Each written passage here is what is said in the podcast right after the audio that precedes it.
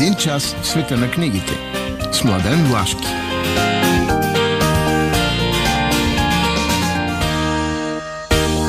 Здравейте и добро утро, скъпи слушатели на Радио Пловдив и на предаването Преге. Предаването Преге е една съвместна продукция на Сдружение Литературна къща и Радио Пловдив и ви развежда и със света на книгите, литературата, с доста информация какво може да се намери по българските книжаници, какво не. И също така в големият, как да кажа, календар на литературното съществуване и естество. А, традиционно предаване с традиционни рубрики. Днес ще бъдем абсолютно традиционни, което е хубаво, устойчиво. А, при нас промени от а, така от бърз тип няма, както и в традиционното ни начало с едно разбуждане. Защото, както така обичайно се казва, будни хора трябват нам във всички сфери, а пък в особено света на книгите и литературата, без една будност, трудно човек се движи и дори трудно, много трудно се ориентира. Затова започваме традиционно. Мария Дамова ви буди с първото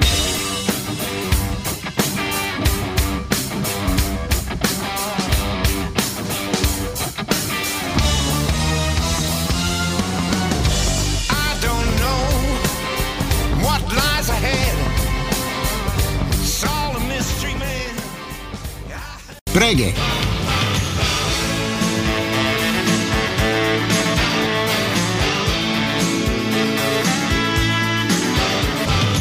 Напълно непознат. Вече сме в рубриката за нови книги. Успях да подбера 6 заглавия с щемпела 22 година. Започвам веднага. Едно юбилейно издание – а, издателство Жене 45 пусна на пазара едно много хубаво томче с избрана поезия на Калин Донгов. Пуска това томче по повод неговата 80 годишнина. Томчето се казва Никой на прага. И наистина този голям български поет а, така заслужава колкото може повече читатели да стигнат до него. Тъй, прекрасен жест и прекрасна поезия.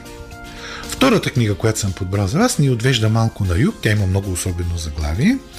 Някой блафира дори в рая. И, и особено оформление на корицата. Но като прочетете под заглавието, ще разберете за какво става въпрос. Това са съвременни гръцки разкази. Подбрани са 14, 14 разказвача, които де-факто са печелили възможни конкурси в последните години в, в Гърция за разкази онова, което е специфично.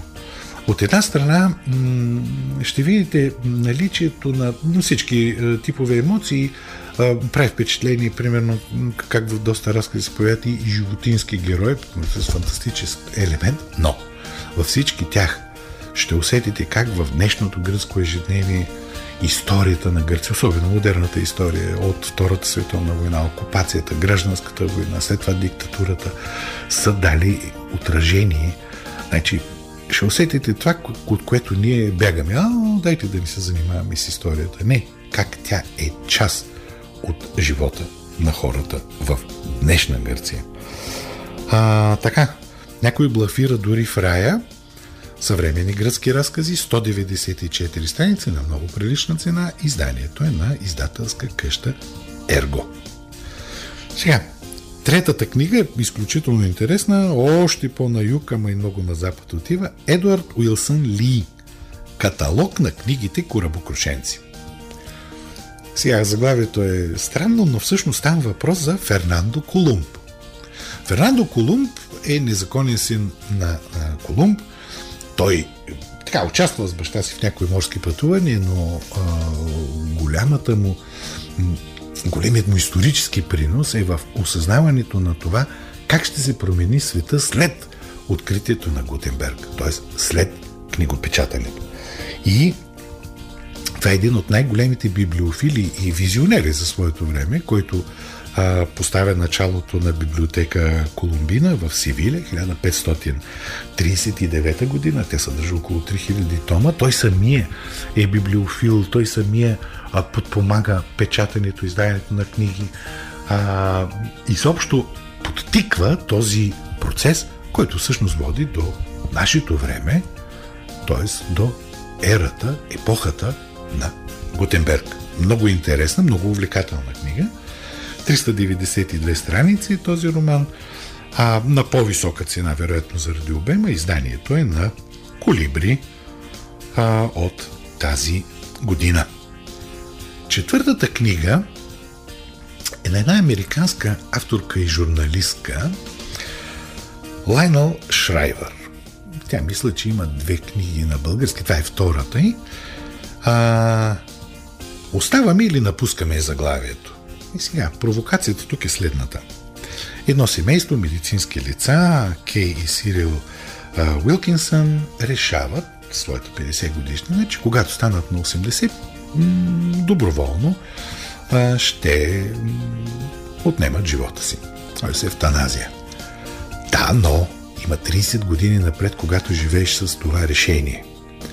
То всъщност това решение и естеството ни го налага, но Бог не ни е дал възможността и правото ние да го взимаме. Така че тук вече започват едни много големи много големи. Какво променя а, човешкия живот, ако човек вземе такова решение? Знаете, тази тема е доста а, популярна, общо взето в света, да има ли м- така доброволна смърт, да, да няма ли, има страни, които са го приели и така нататък. Така че навлизането вътре в тази проблематика и съответно вече цялото причупване на човешкия, на зрелия човешки живот през нея, изключително интересно. Какво става накрая? накрая нещата изведнъж добиват такива перспективи, че наистина е очудващо. 344 страници е този роман на прилична цена за обема си. Изданието е на MyBook и така Лайнал Шрайвер Оставаме или напускаме MyBook в 2022 година. Петото заглавие е една гигантска дистопия, която а, така, също издава, също издава колибри, нарича се Екс САЩ. Сега, света е минал напред, така почти цял век напред, териториите, които днес наричаме САЩ, са станали нещо друго, а, има свръхтехнологични технологични държави, а, има обаче и хора, които абсолютно така в миналото, пълно е с роботи, генно модифицирани животни и какво ли не. Светът общо взето рязко е променен, но оказва се, че за младия човек той не е добро място. Както винаги, младият човек, който се надява на някаква промяна на света, винаги вижда света около себе си, може би като не най-доброто място. И така този млад човек е Тръки Волас, той тръгва към а, а, така, към а, на едно пътешествие, всъщност отива в Сан-Франциско и страшно много неща ще му попречат в а, това пътуване. Това пътуване е свързано с неговия стремеж за едно бъдеще без войни, за, а, за едно бъдеще без замърсяване, без унищожаване на природата, за край на човешката алчност, която тика човечеството към самоунищожение. Защо и кой как ще му пречи? Да, сатиричен и фантастичен, този а, а, роман всъщност поставя много големия въпрос за това докъде и как можем ние да стигнем. Можем ли, наистина, може ли отделният човек да спаси света или не може? Много интересно, много провокативен текст. 560 страници е този е, роман. Както вече ви казах, изданието е на колибри, затова и цената му е доста по-високо за тези 560 страници. Reed King X САЩ. И последното заглавие в днешната шестица, то е посветено на Моцарт, написано от един български интелектуалец, Венко Александров. Венко Александров, а той не е музиколог, не е музиковед, не е музикален историк, не. Той е един анестезиолог, един човек отдаден на културата, а, който просто с, така, как, как един истински български интелектуалец, който впрочем може да разказва много сладко и много добре, вижда фигурата на Моцарт. Какво е чувал той на концертите, които е посещавал, какво е долавял. Тоест, големият гениален човек Волган Камадеоц Мосър през погледа на един истински български интелектуалец. Изданието е на издателска къща Факел с твърди корици, 172 страници, затова и цената му е малко по-висока. Венко Александров, Моцарт, 265 години през погледа на един лекар. Ами това бяха новите заглавия днес. Сега нека послушаме малко музика.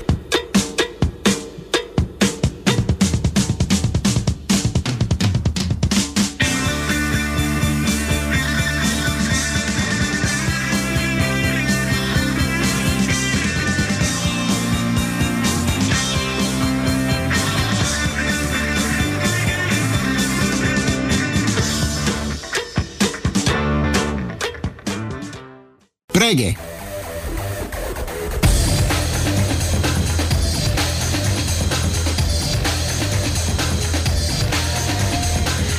Матрицата И така, вече сме в матрицата. Започваме с утрешната дата, 23 януари. На 23 януари 1783 година е роден Стендал. Този изключителен френски автор а, е всъщност, може би, първият а, истински реалист като начин на писане. Да, в неговите книги се усеща много романтическата епоха, романтическият тип герой, но начина по който той а, възприема и предава света, всъщност това е началото на онзи реализъм, който познаваме и до ден днешен. Големите му романи, за жалост, не са недостъпни на български язик. Последното издание на класическия червено и черно е в изток-запад от 2014 година и е изчерпан. Същото, всъщност доста по-зле, може да е за Дерек Волкът. Дерек Волкът е роден 1930 година, Нобелов лауреат за 1992 година един изключителен поет на, на севера. Уи, за жалост, нищо, нито за него, нито от него. Не би трябвало да е така. 25 януари. На 25 януари 1935 година е създадено днешното българско национално радио. Българското радио. Много важен, много важен момент. Но, света на литературата. На същата дата, 1959 година, се ражда Робърт Бърнс. Неговите стикови песни са познати по, по, по целия свят. А, да, това е едно така романтическо творчество и с хубав сантимент в него. Може да се намери на български, за щастие, тъй като песни и поеми от Бърнс Изток-Запад издаде 2018 година и все още някъде може да се намери. Иначе тук големи имена на големи разказвачи. На 21 януари 1874 година се ражда Съмърсет Моан от големите английски разказвачи с много така умело, хубаво фабулирани, интересни характери, психологически убедителен. Той затова и се радва на интерес и постоянно се издават от него а, книги, примерно а, Хермес издаде Луна и грош, Души в окови, а, след това излезе Цветния вуал. Последно, последно Фама го издава, Фабър го издава, но последно, което е излизало на, на българския книжен пазар, са човекът, който имаше съвест и романът Театър, 2018 година са издавани.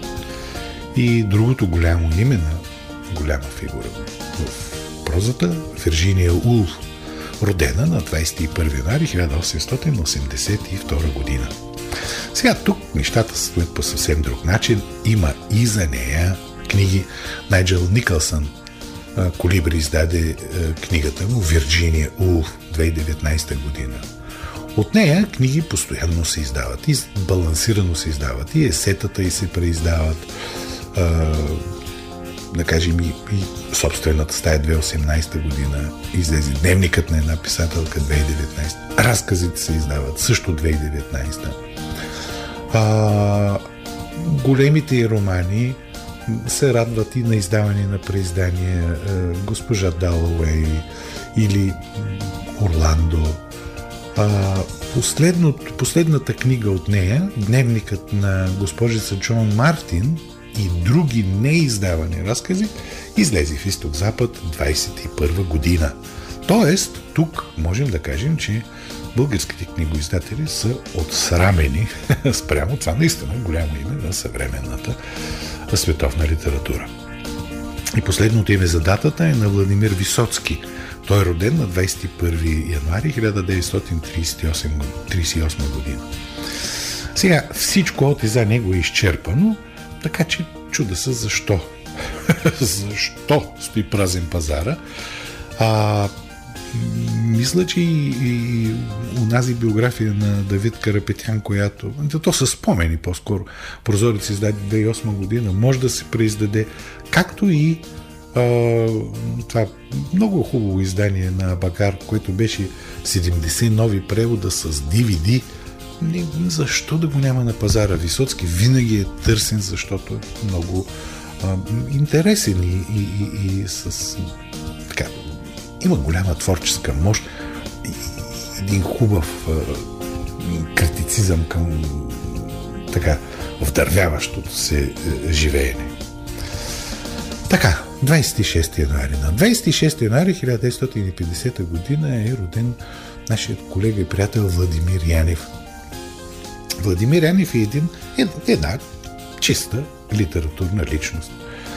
Той пише и, и а, така в последните години от стихове се е отказал, но пише м- предимно фрагменти, м- пише по-големи есета, създава м- солидни изследвания, да кажем, като да кажем, живее с Пловдив, за пловдивската литература, хубавите му така фрагменти между 2012 и Възгресени миговете излезоха 2020 година.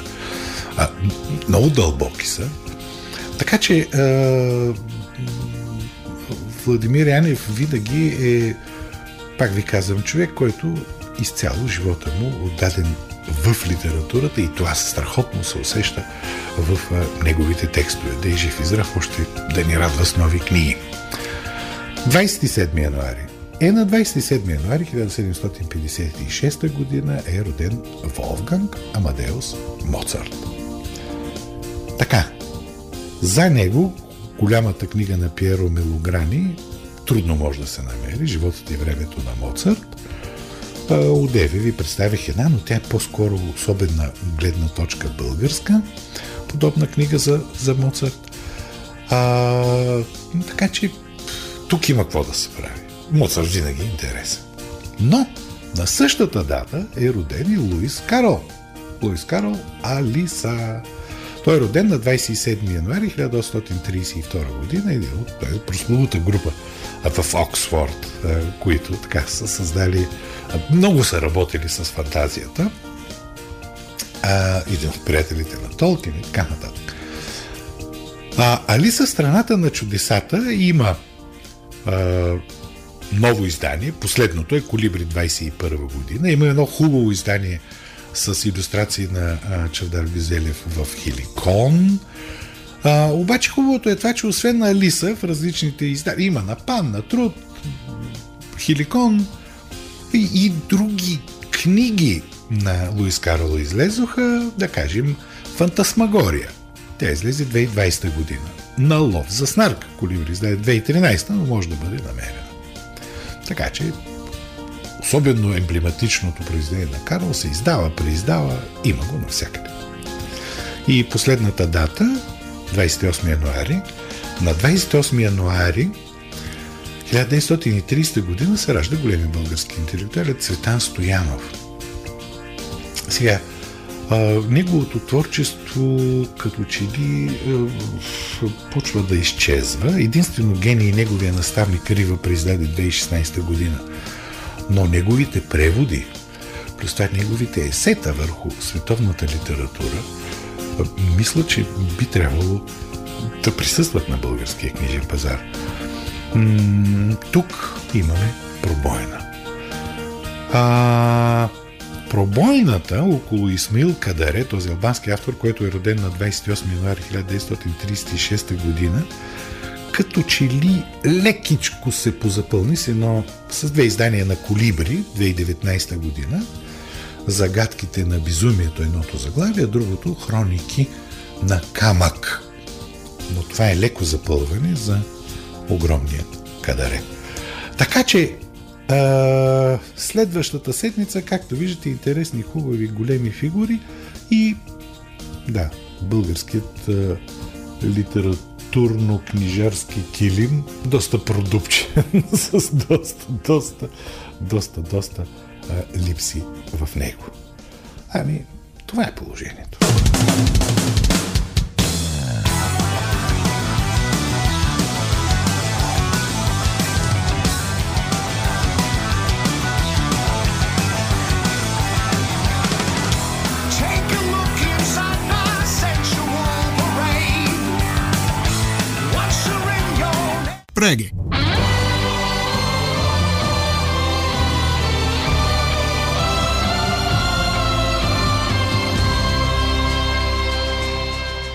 Европейски литературен канон Напълно съзвучи последната констатация, която направих в матрицата. Днес, днес ще ви представя в рубриката за европейски литературен канон един от най-големите, силни, влиятелни а, романисти на 20 век и това е Томас Ман. Защо в духа на, на горното? Ами защото Томас Ман не можете нищо да намерите на българския книжен пазар.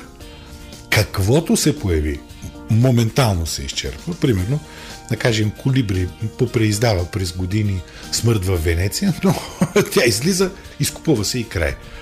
А, Буден Брокови, обемиста, голяма, хубава книга, която беше издадена преди 4-5 години, край, не може да я намерите. Е, може би някъде в някоя книжарница може да се за, така, останала, но, но Просто това е недопустимо.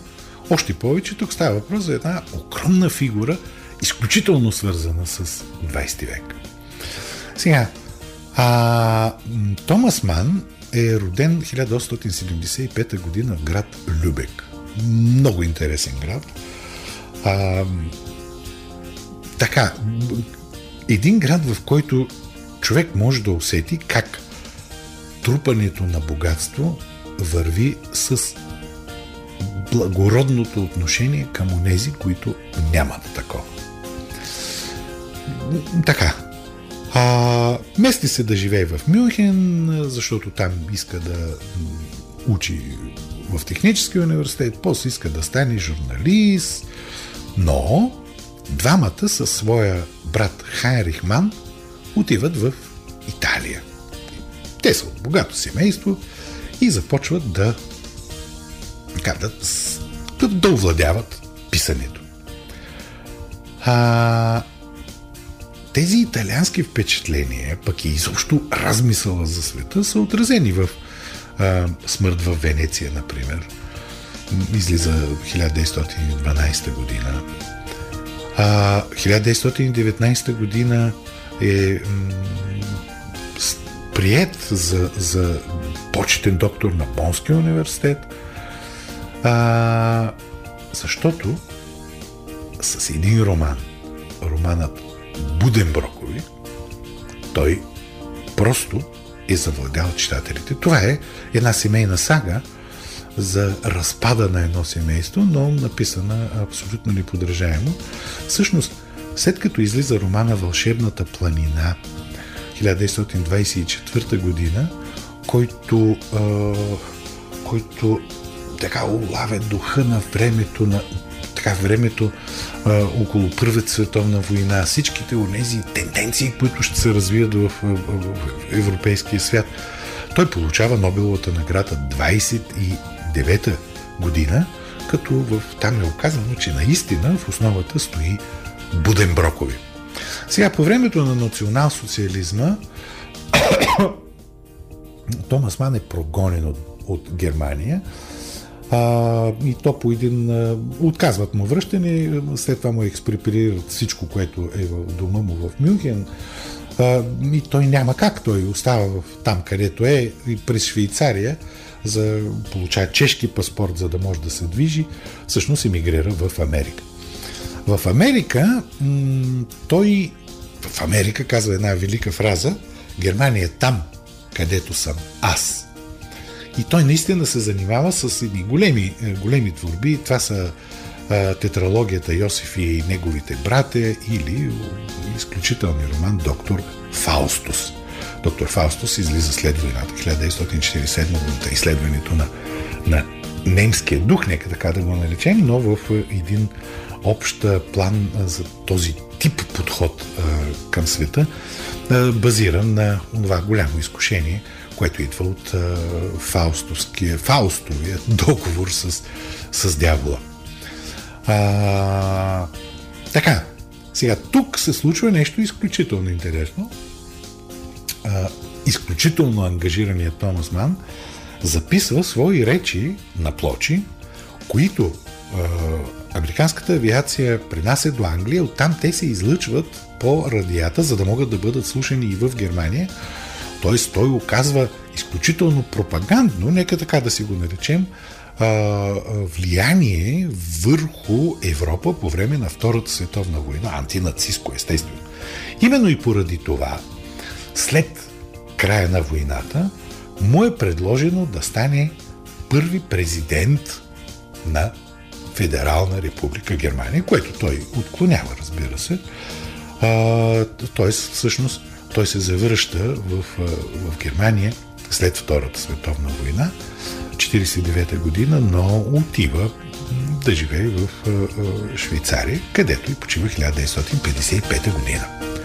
Изключителен авторитет, изключителен интелектуалец, изключително мислещ а пък в романовото творчество той въвежда не само а, така перфектният психологизъм, който движи действието, а въвежда и лайтмотивната техника, която много често така създава, нека да я наречем добра двусмисленост на романа. Тоест, хем има символно значение, хем историята върви много, много естествено – така че е, големите му романи, като Буденброкови, Вълшебната планина, Доктор Фаустус, са нещо, което всяка една световна култура постоянно би трябвало да препрочита. Да, и в нашите времена особено. Но, уви, както вече ви казах, а, нищо от него не може да бъде намерено на българския книжен пазар за жалост.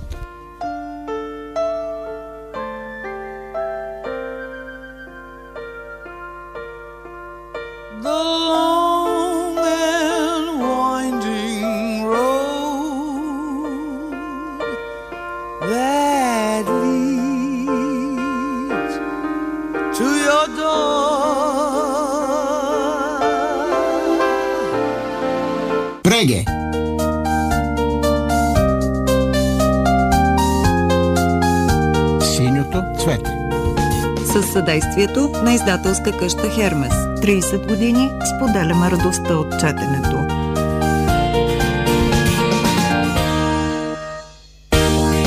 Днес ще ви прочета едно стихотворение от Робърт Бърнс, Традиционно в превод на Владимир Свинтела Девойката, която ми посла легло. По пътя ме застигна мрак, планински вятър, силен мраз. Замрежи всичко ситен сняг и без послон останах аз. За щастие в моя смут една девойка ме видя и мило в своя дом приют за през нощта ми даде тя. Дълбоко и благодарих, учтиво преклоних чело. Учтиво и се поклоних, с молба да ми даде легло. Тя с тънко ленено платно легло в къта ми посла.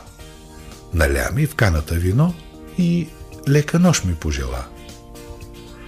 Когато до самия прак със свеж в ръката тя дойде, девойката замолих пак.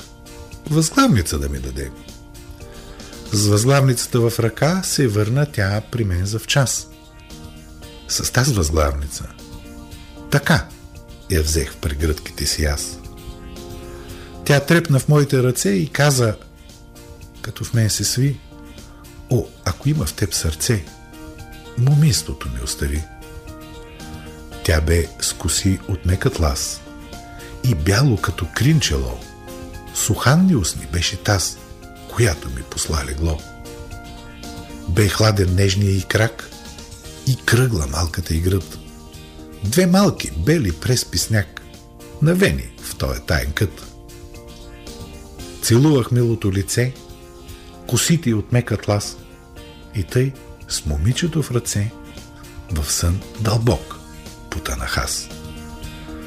И пред разсъмване почти за път, когато бях готов, О, ти, опропасти ме ти, ми каза моята любов. Целунах скъпото лице, очите пълни с тъга и казах Тия две ръце ще ми постилат от сега. Тогас тя взе една игла и дълго ши през този ден. Сама, по хладните стъкла, тя риза шиеше за мен. Години има от тогас.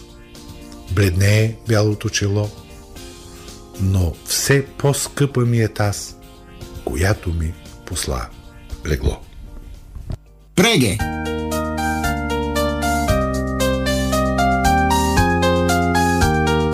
Синьото цвете.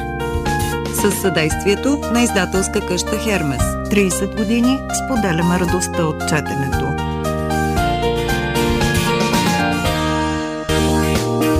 Ето така, стигнахме до последните минути от днешното издание на предаването Преге. Мария Дамова и аз Младен Лашки ви желаем приятни, хубави почивни дни. Да, знаете, че м- така, домашния уют, книгата в ръка, възможността чрез нея да се движите в един фантазен свят са изключително важни в днешното време на страхове и в днешното време на загуба на много емоции.